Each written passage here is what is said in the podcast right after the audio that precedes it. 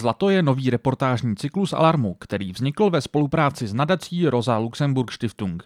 Apolena Rychlíková, Alžběta Metková a Táňa Zabloudilová vyrazili do sedmi evropských metropolí, aby zjistili, jak se místní politici, aktivisté, ale i obyčejní obyvatelé staví ke globální krizi bydlení. Pátou reportáž připravila Apolena Rychlíková, která se vydala do Barcelony.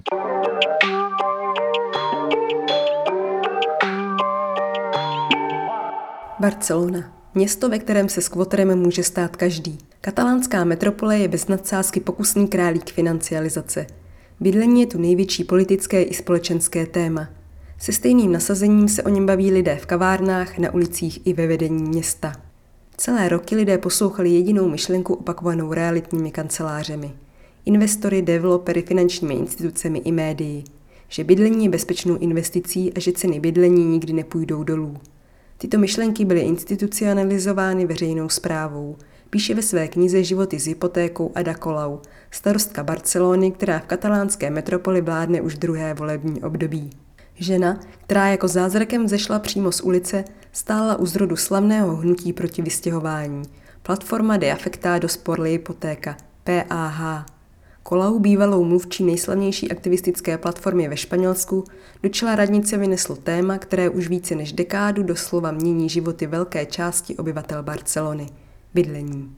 Ministerstvo bydlení rok co rok říkalo, že teď je čas nakupovat nemovitosti, zatímco ministerstvo financí k tomu vytvářelo nezbytné podmínky svými politikami, kterými nabádala lidi, aby se zadlužili – fiskální politikou poskytující daňové úlevy za nákup nemovitostí, pozemkovou politikou, jež pobízela ke spekulacím deregulací nájemného, které přibylo jakoukoliv alternativu k vlastnictví a ze sociálního bydlení udělalo zanedbatelný sektor. I přes ústavní mandát Španělsko nikdy nevyvinulo politiku zaměřenou na zajištění práva na bydlení.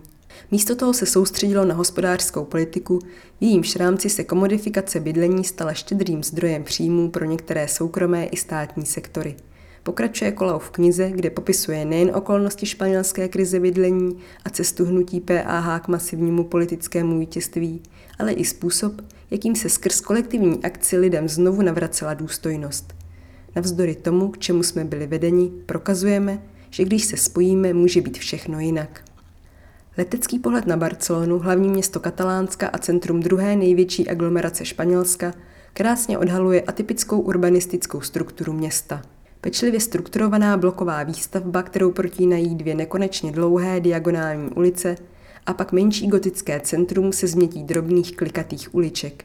Z tačí perspektivy vypadá město jako copy-paste mřížka, které vevodí slavná a stále nedokončená Sakráda Familia. S aglomerací má Barcelona přes 3 miliony obyvatel. V samotném městě jich žije 1,6 milionu. Ada Colau a její tým tu vládne už druhé období. Ačkoliv mezi obyvateli panuje mírná skepse vůči tomu, že by se stávající starostce podařilo prosadit všechno, co slibovala, výsledky práce radnice jsou viditelné na většině úrovní. Radnice například vede projekt Observatoře bydlení, kde schromažďuje data o nemovitostech, vlastnické struktuře nebo růstu výše nájmů. Odbor bydlení, jeden z největších, který radnice vede, se zaměřuje na všechny oblasti, od nájemního přes sociální bydlení až po hypotéky. V Barceloně se diskutují takové věci jako právo na energie, aby žádná domácnost nebyla bez vody nebo elektřiny.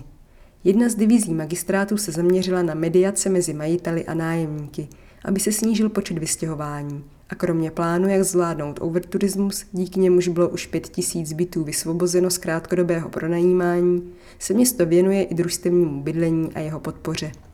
Na debaty o bydlení tady narazíte všude. Stačí jen sednout si některé z kaváren a do chvíle zaslechnete, jak se lidé rozhořčeně baví o tom, že jim domácí zvedá nájem nebo se je snaží vystěhovat. Říká mi se smíchem architekt Karli z družstva Lakol, když mě vítá před svým domem. Moderní, ale úplně jednoduchá dřevostavba nese jméno Laborda a vznikla díky unikátnímu barcelonskému projektu na podporu družstevní výstavby. Bydlí tu přes 50 lidí. Na začátku v roce 2011 byla masivní squattingová akce, která upozorňovala na nevyužívané domy v okolí. Nakonec jsme si prosadili svou a s městem jako první družstevní subjekt vyjednali pronájem pozemku na 75 let. Říká pišně Karli, zatímco spolu procházíme dům. Místo parkovacích ploch pro auta jsou tu stojany na kola, Ve spodním patře se nachází společenská místnost s kuchyní a dětským koutkem, celý prostor je lemován pavlačemi, z nich se vchází do bytů. Postavili jsme celý dům úplně jednoduše, aby byl levný. Vyšel na 3 miliony eur. Nájem pozemku je pak pro všechny byty 4 tisíce eur ročně. Popisuje Karli ekonomický model družstva. Stojíme na jedné ze dvou teras, kolem nás povolává rozvěšené prádlo, jinak je tu klid. Počáteční vklad každého z nás, taková kauce do družstevní pokladny, byl 18 tisíc eur. Nájem tu máme ve výši 3 až 400 eur za měsíc, což v Barceloně znamená třetinu tržního nájmu, vysvětluje Karli. Pokud se někdo z nájemníků rozhodne z bytu odejít, vložená částka 18 tisíc eur se mu vrátí. La Borda byl pilotní projekt barcelonského družstevního bydlení. Díky jeho úspěchu se tento model rozšířil a dnes se takto v Barceloně staví desítky komunitních domů. Mají však přísná kritéria. U nás hrál zásadní roli příjem. Nenajdete tu nikoho, kdo by patřil mezi vysokopříjmové skupiny. Souhlasili jsme, že se družstevníky mají stát lidé z pořadníku na sociální bydlení. Jiné projekty, o kterých vím, se ale třeba zaměřují na migranty nebo týrané ženy. Družstva mají podporovat principy solidarity, říká Karli rozhodně. Družstvo La Borda se schází jednou do měsíce v menších pracovních skupinách, které se starají o chod různých jednotlivostí v domě. Ale pravidelně se pořádají také celodomovní schůze. Řeší na nich například to, koho do komunity přijmout, zájemců je vůči bytům několikanásobek, nebo jak posílit ekologickou udržitelnost budovy. Ta byla navrhována participativně, aby její rozložení vyhovovalo všem. Byty jsou tří velikostí, od 40 m čtverečních po 75 a fungují tu i dva byty pro hosty. Všechno je tu navíc variabilní, aby si lidé mohli sami určit dispozici, příčky se dají stavit tak, jak každý obyvatel chce, dodává Karli, když odemyká svůj byt. V prosluněném bytě se nachází vlastně jen prostorná chodba, posunou stěnou oddělená ložnice a kuchyň, ze které je přístup na zelený balkón. Moje máma nedokázala pochopit, proč si nevezmu hypotéku, proč cpu peníze do bytu, který není můj. Ale já bydlel roky v podnájmu a žil v nejistotě. Vlastnit byt se svým příjmem jednak nemůžu a jednak ani nechci. Byla to právě mantra osobního vlastnictví nemovitostí, která Španělsko uvrhla do ekonomické krize. Moje generace na ní tvrdě doplácí. Bydlení je pro drtivou většinu z nás nedostupné.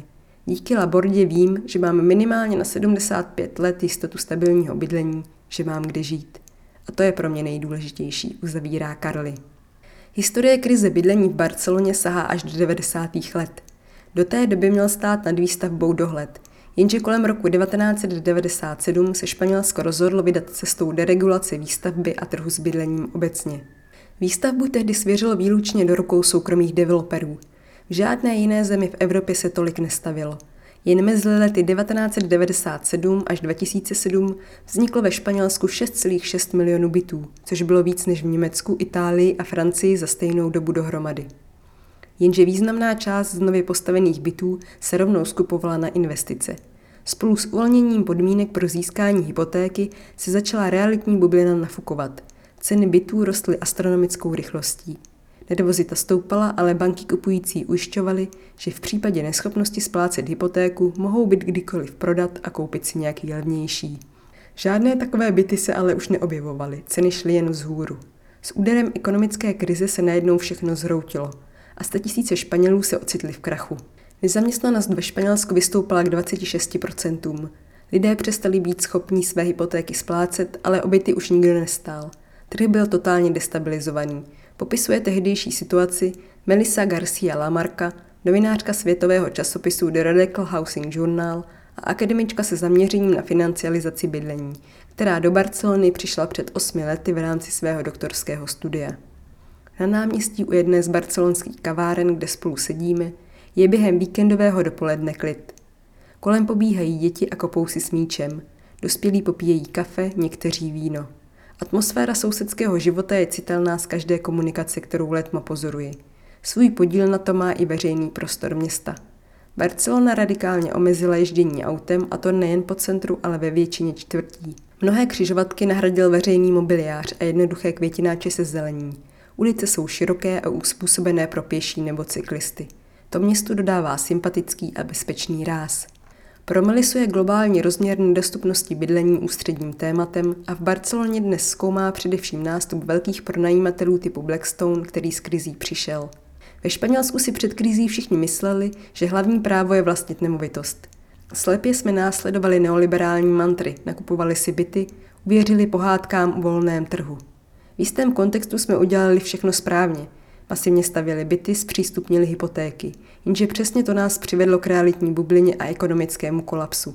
Říká Melisa a dodává, že vzhledem k hrozícímu kolapsu začal stát i hned po vypuknutí krize velké banky sanovat, zatímco ty malé, lokální nechal padnout. A stejně jako v Americe to i lidi ve Španělsku rozhorčilo. Banky, které dřív nabádaly k koupi bytů, žádali po ekonomicky zdevastovaných Španělech pravidelné splátky hypoték.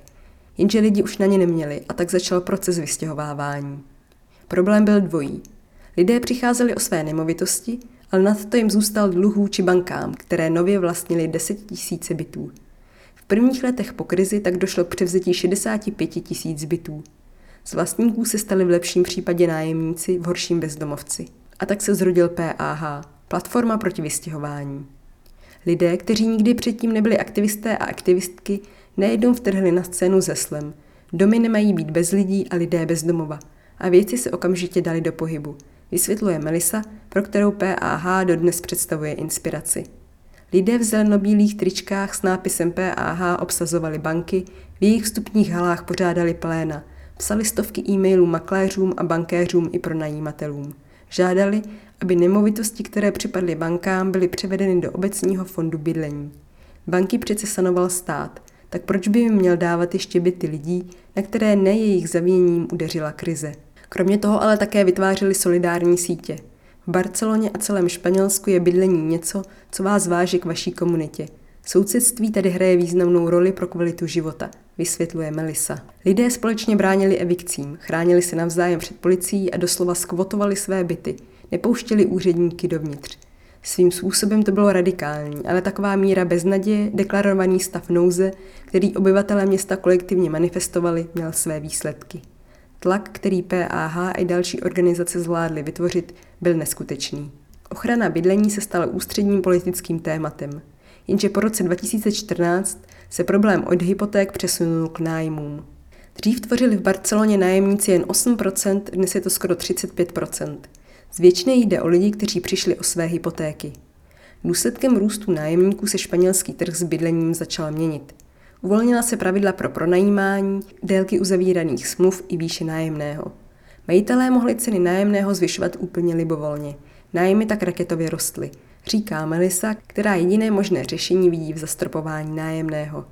Vzhledem k tomu, jak rychle na trh s nájemním bydlením pronikají nadnárodní investiční korporace, pro které dnes model Rent Never Ends znamená nejvýhodnější způsob, jak maximalizovat svůj zisk, je představa neregulovaného tržního nájemného úplně iluzorní. Ve Španělsku to vidíme dokonale. Barcelona se stala terčem spekulací s bydlením, odráží si tu veškeré globální problémy. Odpověď na ně musí mít jak globální, tak i lokální charakter a musí chránit místní před predátorskými firmami. Jinak bude ještě hůř. Každotýdenní plénum PAH vypadá v době koronavirové pandemie trochu jinak než dřív. V jednom ze sídel této aktivistické organizace by běžně bylo několik desítek lidí a řešili by akutní případy vystěhování i způsob, jak postiženým lidem pomoct. Dnes tu sedí jen hrstka členů v rouškách a na stěnu promítají online konferenci. Postupně se k ní připojuje velké množství lidí. Po krizi probíhalo v Barceloně na 180 evikcí denně. Dnes jich je zlomek – ale naším cílem je, aby nebyly žádné, říká mi Santi Mazde Chachas Faus, aktivista, který se k PAH připojil hned od začátku. Kolem nějž vytvoří důchodkyně i mladí lidé z různých sociálních skupin. Přesně tak vypadá vzorek lidí, kteří se k PAH hlásí. Jsou to prostě obyčejní lidé, ze kterých se během pár okamžiků stali aktivisté. Většině z nich to vydrželo. Od samého začátku se snažíme měnit i zákony, Víme, že řešení krize bydlení stojí také na přijímání takové legislativy, která začne právo na bydlení chránit. Současná radnice je nám pochopitelně nakloněná. Pořád ale válčíme s odporem španělské vlády. Popisuje dnešní strategii odporu Santy, který mimo svůj aktivistický život dělá headhuntera šéf kuchařů pro luxusní restaurace. Momentálně připravujeme podklady pro zákon o velkých vlastnících. Vlastnická struktura v Barceloně je dost netransparentní. Obecně se tu ale za velkého pronajímatele považuje majitel deseti a více bytů. Těch je tu většina, i když se předpokládá, že do pár let pohltí barcelonský trh takový žraloci, jako je právě Blackstone. Navazuje Stanty na Melisu. Podle PAH by se co nejdříve mělo zavést, aby majitelé více než desítky bytů byli spoluodpovědní za schopnost nájemníků splácet nájem. Nájmy by tak nepřesahovaly výši 20% příjmů. Před časem se veřejným tlakem podařilo prosadit, aby se smlouvy mohly uzavírat minimálně na pět let. To ale nestačí. I dnes čelí rodiny v Barceloně vystěhovávání, řada lidí vlastně skvotuje, protože na vyšší nájmy nemají a zároveň nevědí kam jít. Proto žádáme, aby nemovitosti, o které majitelé víc než dva roky neprojevují zájem a nechávají je chátrat, byly nabízeny jako sociální bydlení. Město totiž má seznam čekatelů na sociální byty, jenže nemá ty byty. V Barceloně jsou jen 2% z celkového počtu bytů ve vlastnictví města. Lidé tu tak na byt čekají nekonečně dlouho. Přitom kvalifikovat se na seznamu může skoro každý. Pod příjmovým stropem 55 tisíc eur ročně má na sociální byt nárok každý. Dostane ho ale naprostý zlomek lidí. Malé náměstí ve čtvrti Valkarka zeje prázdnotou. Domy, které ho tvoří, vypadají nevyužívaně a některé i schátrale. Zeď jednoho z nich zdobí anglický nápis Turisti, tohle je zóna konfliktu. Přímo naproti menším dvoupatrovým domkům, které jakoby do města ani nepatřily, stojí nový navlískaný development. Dřív tam byly taky takové menší domky, jako vidíš tady. Říká mi dvojice mladých anarchistů Felicia a Juan, kteří si v jednom z opuštěných domků zřídili pobočku syndikátu nájemníků. Každá čtvrť v Barceloně nějaké takové nájemnické odbory má. Valkarka byla vždy čtvrť pro nižší třídy, ale jak ceny bydlení v Barceloně rostou, začalo se sem stahovat víc a víc lidí. Jak ale vidíš, místní původní výstavba, tvořená hlavně dvoupatrovými domky, je pro developery ideálním soustem. Začalo se tu masivně bourat a masivně stavět. A taky masivně vystěhovávat. Popisují mi aktivisté situaci ve čtvrti, kde bydlí. Ve Valkarce je hodně domů a bytů obývaných na černo. Kromě tzv. tichých skvotů, kde žijí obyčejní lidé, kteří třeba nemají na nájem a majitel je ještě nevystěhoval, je tu i pár skvotů politických. Ale snažíme se obsazovat hlavně prázdné domy ve vlastnictví města, říká mi Felicie. Cílem našeho syndikátu je hlavně dodávat lidem právní vědomí a také odvahu a odhodlání se bránit. Popisuje podobu jejich práce Juan. Chceme učit lidi, aby se sami organizovali, proto tady jsme každý den. Syndikát nájemníků ve Valkarce funguje prakticky stejně jako většina dalších samozprávných organizací. Pořádají se pravidelná pléna, řeší se aktuální problémy, hledá se právní pomoc. Kromě toho se podobné syndikáty často snaží vyjednávat s vlastníky nemovitostí podmínky pro nájmu a fungují mezi oběma stranami jako mediátoři. Tohle mě na Barceloně fascinuje, pokyvuje hlavou Melisa. V každé čtvrti najdete ne jednu, ale hned několik organizací, které se bydlení věnují. Ne z hora, ale na principu sebeorganizace. Kromě lokálních združení jsou tu samozřejmě i velké organizace. Hlavní odbory nájemníků úzce spolupracují s městem, dodávají mu expertízy a může se na ně obrátit každý. Bydlení je téma pro sociology, urbanisty, kteří působí v poradních týmech a různých institutech. Existují neziskovky s obecným i konkrétním zaměřením. Na migranty, na týrané ženy či děti, na rodiny v nouzi, na lidi v důchodu. Vyjmenovává akademička celý vějíř témat, která v Barceloně rezonují. Speciální kategorii tu pak tvoří lidi bez domova. Těch je v Barceloně kolem pěti tisíc. Čtvrť Raval je v Barceloně vyhlášená. Na protáhlém náměstí jsou stolky a kolem nich lidé. Atmosféra je tu o dost jiná než v centru města nebo v malebných čtvrtích jinde. V Ravalu se dlouhodobě kumulují sociálně slabší vrstvy a velký problém má čtvrť i s výrobou a distribucí drog. Bývala to levná a živelná čtvrť pro různé lidi. Ale teď už to neplatí. Říká mi Mexičan Juan, který do Barcelony kdysi přijel na dovolenou a už se domů nikdy nevrátil. Postupné čištění Ravalu začalo před olympijskými hrami v Barceloně v roce 1992. Město tehdy utrácelo obří částky z veřejných financí na to, aby zahraničním návštěvníkům a investorům Barcelona připadala dost sexy. Nechtěli už vypadat jako chudí ženští příbuzní, že stejně jako kdekoliv jinde, kde se olympijské hry kdy konaly, doprovázelo pozlátko proměny města hlavně násilné vystěhovávání obyvatel a proměnu čtvrtí, která v dlouhodobější perspektivě vedla ke gentrifikaci. Olympiáda odezněla, problémy zůstaly a časem se začaly kumulovat, vzpomíná Juan. Juan je dokumentární fotograf a tiskový mluvčí neziskové organizace Arels, která se zabývá lidmi bezdomova a v nejistém bydlení. Funguje už 33 let a její dobrovolnická síť čítá stovky lidí. Je 9 ráno a při její základnou vravolu už se hromadí klienti. Tohle je naše hlavní denní centrum, máme ještě pár menších. Uvádí mě Juan dovnitř. Postupně procházíme celý dům. Kromě umýváren, odpočíváren nebo společenských místností, tu Arels zajišťuje prádelnu, free shop s oblečením, distribuci hygienických potřeb, jídla, úschovnu věcí a také sociální služby, jako je pomoc s hledáním práce nebo dluhové poradenství. Snažíme se naše klienty a klientky podporovat k větší soběstačnosti a hledat spolu s nimi, co je baví, co by mohli dělat, jak by se mohli dostat do lepší životní situace. Bez toho, aby se jim poskytlo to základní, tedy bydlení, to jde ale velmi těžko, vysvětluje Juan. Jen určitou část podpory, kolem 30%, tvoří peníze od města.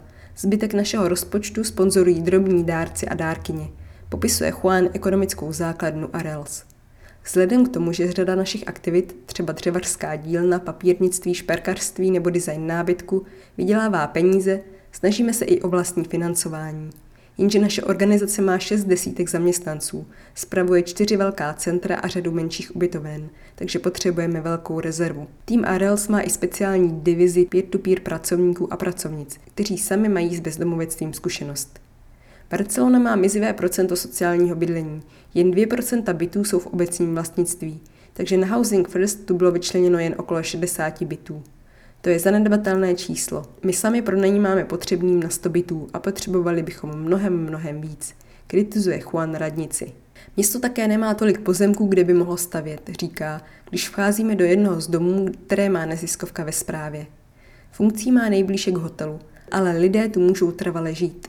Mají vlastní pokoje, na každém patře umývárnu, společenské místnosti a velkou terasu, kde si sami pěstují květiny a rajčata.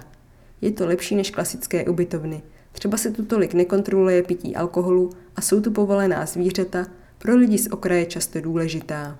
Podle Juana začala v posledních letech dobře fungovat spolupráce s městským sociálním odborem a terénními pracovníky. Ti v Barceloně neřeší pouze sociální záležitosti, ale věnují se i otázkám duševního zdraví lidí bez domova. Každou ze čtvrtí má na starosti široký tým terénních lidí z města, s nimiž my spolupracujeme, popisuje Juan. Vzájemně se informujeme o takových věcech, jako komu hrozí výpověď z nájmu, kdy se začínají objevovat nějaké psychické potíže, nebo jestli se třeba nikdo nenachází v situaci domácího násilí. Dáváme si vidět i o lidech přímo z ulice, kterých je tu 1300. Zbytek z oficiálního čísla 5000 tvoří lidé na ubytovnách, noclahárnách, v nekvalitním bydlení. No a pak je tu šedá zóna, dodá Juan. O té nikdo přesně neví, tu nikdo nepočítá. Jorgos, řek v subkulturním oblečení, postává před stanicí metra v jedné z více gentrifikovaných čtvrtí. Sotva vylezu z vestibulu, zvedá se. Mojí SMS, že mám tigrovanou sukni, černé triko a na hlavě kšiltovku evidentně porozuměl. Hned na sebe si piklenecky zamrkáme, seznámíme se a vydáme se na cestu. Trvá jen pár minut. Za chvíli odbočíme a hned na to se oba jsou do nenápadného úzkého domu v ulici. Že je tu něco jinak, ukazují jen transparenty pověšené z okna. Sociální a kulturní centrum. Měli jsme tu centrum dole v přízemí, kde se pořádaly akce a prodávali knížky. Ale z nějakého důvodu s námi majitel vede právní soudní spor právě o tuto část domu. Ironicky popisuje Jorgos zjevný veterán skvoterských válek nejen v Barceloně. On i jeho spolubydlící očekávají návštěvu úředníků oznamujících evikci každým dnem. Jsme tu víc než rok. Věděli jsme, že je to na čas. Krčí rameny a balí si cigáro k rannímu kafi. Barcelona byla dřív centrem evropského squattingu. Svým způsobem za to město vděčí španělskému právu. To je totiž extrémně pomalé a vychází z jednoduché premisy, že majitel jeví o vlastní majetek zájem. I proto se často obsazují domy, které mají zahraniční majitele nebo patří bankám. Ty se o domy nestarají a dokud na to majitel nepřijde, můžeme tu celkem v poklidu zůstat, vysvětluje Jorgos, který už několikrát stál před soudem za neoprávněné obsazení domu. Je to takový folklor, no, dostanete penále a zase vás propustí, říká lakonicky. Podle Jorgose a jeho spolubydlící je v Barceloně víc než 100 skvotů. Většina z těch oficiálních zajišťuje kulturní infrastrukturu, program pro lidi, fungují jako solidární sítě ve městě jako kritické prostory. A mají velkou podporu místních, i když zlatá éra barcelonského squattingu je už dávno pryč. Vrchol byl jednoznačně na konci 90. let, vysvětluje Jorgos. Pak je ale řada domů, kde prostě jenom přibývají lidé, kteří nemají na nájem. V Barceloně se skvoterem může stát každý, říká Jorgos a směje se. Je to raz dva. Stačí chvíli neplatit nájem, protože na něj nemáte a už jste skvoter. Vzhledem k tomu, jak rychle tu rostou ceny nájmu, je to vlastně jedna z realistických strategií, jak si udržet domov. Komentuje Jorgos, když se loučíme. Než se dostanu do nitra budovy barcelonské radnice, chvíli to trvá. Hlídající policista nemluví anglicky odmítá mě pustit dovnitř, i když opakuje jméno člověka, se kterým mám sraz. Nakonec mi pomůžou dva náhodní kolem jdoucí a za chvíli se v doprovodu dvou členů ochranky přesouvám do reprezentativních místností radnice. Carlos Macias pracuje na odboru bydlení dva roky. Tak jako řada lidí, které si Ada Colau přivedla sebou do vedení města, býval členem PAH. Dnes se bydlení věnuje na radnici. Počkejte, něco pro vás mám. Podáváme Carlos Obří skoro 400 stránkovou knihu s názvem Inovace v dostupném bydlení Barcelona 2015 až 2018. Na níž pracovali lidé z radnice a přizvaní odborníci několik let. Najdete v ní všechno potřebné. Popis problémů, klíčová data, nové architektonické soutěže a jejich podmínky, projekty družstevního bydlení, přehled o aktivitách radnice, modely, s nimiž město pracovalo a chce pracovat nadále, i vysvětlení takových pojmů, jako je gentrifikace. První, co jsme po nástupu do vedení města udělali, byla velká datová analýza.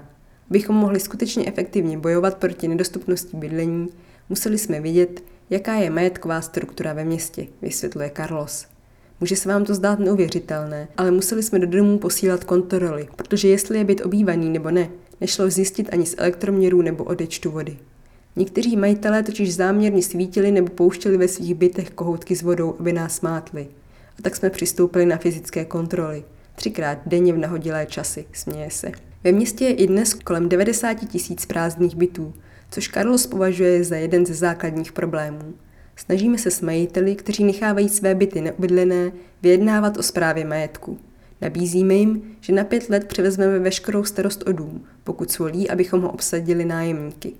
Majitelům spolu s tím zaručujeme určitou výši nájmu, kterou často i doplácíme, pokud nájemníci z nějakého důvodu nejsou schopni svůj nájem utáhnout nebo tvoří až moc velký podíl z jejich příjmů. Stejně jako Santy i Carlos zmiňuje, že za velkého pronajímatele je v Barceloně považován každý, kdo má více než 10 bytů. A takových případů je to 40%. Hodně domů je v Barceloně vlastněno také bankami a korporacemi, u nich staronová starostka opakovaně hrozí vyvlastněním. Vedení města si navíc vydobilo předkupní právo na byty, které banky převzaly po zkrachovalých hypotékách. Všechno je ale boj, přiznává Carlos. Hlavně proto, že my jako město máme jen omezené pravomoci. Hodně lobujeme u katalánského parlamentu, ale podléháme samozřejmě španělským zákonům a ty často stojí na straně vlastníků. Mnohá z našich opatření tak končí žalobou u ústavního soudu. Nikdy prohrajeme, ale stojí nám to za to. Je pro nás důležité problémy řešit. Na chvíli je zastavit a spolu s tím tlačit na změnu narrativu obydlení na celostátní úrovni. Děláme takové vlny, dodává s úsměvem. Kromě toho město aktivně bojuje s nadměrným turismem. Jasně legálně vymezilo, kdo má nárok na licenci na krátkodobý pronájem, dostanou ho jen lidé, kteří nabízejí k pronájmu byt, v němž prokazatelně žijí. Takhle se město zbavilo asi pěti tisíc bytů na Airbnb a vrátilo je na běžný nájemní trh. Všechny byty na krátkodobý pronájem musí být registrované, musíme o nich vědět, jinak přijde pokuta. Strategie radnice se v oblasti bydlení opírá o tři hlavní pilíře. První je zvyšování počtu obecních bytů. Dnes jich máme 7 tisíc, ale stavíme, kde můžeme, abychom, jim, abychom jich měli do konce dalšího období 14 tisíc. Byty taky vykupujeme. 80% z nich chceme mít vždy na nájemní bydlení, zbytek budou družstva, vypočítává Carlos. Jako druhý bod zmiňuje boj proti evikcím. Toto je skutečně velký problém, přiznává. Město se ale skrz různé odbory ve čtvrtích snaží vstupovat do procesu vystěhování a funguje pro nájemníky jako mediátor. Snažíme se vyjednávat lepší podmínky, zaručit se za nájemníky, poskytnout jim zadarmo právní pomoc a zastoupení. Poslední plíř podle Karloste je naprosto zásadní, je regulace soukromých developerů. Nově jsme si schválili, že každý, kdo staví nebo rekonstruuje víc než 10 bytů, musí celých 30% poskytnout jako dostupné bydlení a řídit se našimi pravidly. Tahle vyhláška ale určitě skončí u ústavního soudu, usmívá se Carlos. Za pokus tu ale podle něj stojí. Základní je, aby si každý uvědomil, že bydlení není žádná investice, ale základní podmínka pro normální život. To se v Barceloně snažíme dávat všem investorům a spekulantům najevo. Téměř polovina ze všech nájemníků dává za bydlení v Barceloně víc než 40% svých příjmů. Hodně lidí žije v bytech na černo, bez smluv a jakékoliv jistoty. Hodně lidí je přímo na ulici. Radnice, katalánská vláda i španělský parlament musí najít odvahu, jak regulovat soukromé developery a pronajímatele. Musí chtít určité procento z postavených bytů do své zprávy, aby se dali nabídnout těm, kteří potřebují bydlet, říká Santy. I na to PAH tlačí. Jednu věc na krizi ale Santy kvituje. Známe svého nepřítele. Každý tu ví, že hlavní odpovědnost za krizi nesou banky, investoři, finanční sektor, který byl zároveň, na rozdíl od nás, skutečně zachráněn. To nám ale dává sílu do každého nového boje. Víme, že ve skutečnosti neválčíme s drobnými majiteli, ale s celým odvětvím spekulací s bydlením, které je globálnímu kapitalismu vlastní. V letčem jsou problémy, kterým dnes čelí obyvatelé Barcelony podobné těm pražským. Několik rozdílů je tu ale jasně viditelných na první pohled. Tvrdý každodenní odpor barcelonských obyvatel proti představě, že bydlení je investice a politika radnice, která sice i od svých podporovatelů schytává tvrdou kritiku, ale zároveň nepolevuje ve snahách udělat z bydlení zase normální dostupnou záležitost. Podle lidí z PAH to ale nestačí.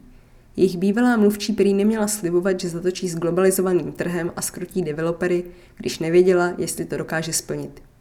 Máme s Adou trochu vyostřené vztahy, směje se Santy s kolegy u piva. Ada, ptá se ho vedle sedící důchodkyně v kuchařské zástěře a já jen přikivuji. Celý stůl mávne rukou a všichni se tváří pobaveně. Nedávno jsme jako PAH obsadili radnici, protože nám připadá, že v boji proti spekulacím nedělá naše zastupitelstvo dost. Asi to naše bývalé spolubojovníky a spolubojovnici naštvalo, ale tak už to hold v politice bývá. My jsme hnutí, musíme zůstat kritičtí, krčí rameny flegmatický Santy. Vzpomíná třeba na situaci, kdy stávající starostka přišla na oslavy výročí založení PAH a dožadovala se množností mluvit. Řekli jsme OK a do promluv, ale prostě jen jako bývalá členka platformy. Žádný prime time, žádné zahajovací slovo, žádná exkluzivita. Máme tě rádi, vždycky mít budem, ale teď už tvoříme tvé politice protiváhu v podobě hlasu ulice. Vysvětluje Santy postoj platformy proti vystěhovávání. Bez hnutí zabydlení, které v Barceloně netvoříme zdaleka jen my, ale desítky dalších organizací, spolků, komunit, klubů, kolektivů i jednotlivců, by se radnice neměla o co opřít. Současné vedení města je výrazně lepší než kterékoliv předtím. Musí si ale uvědomit, že oni potřebují nás, ne my je, uzavírá aktivista.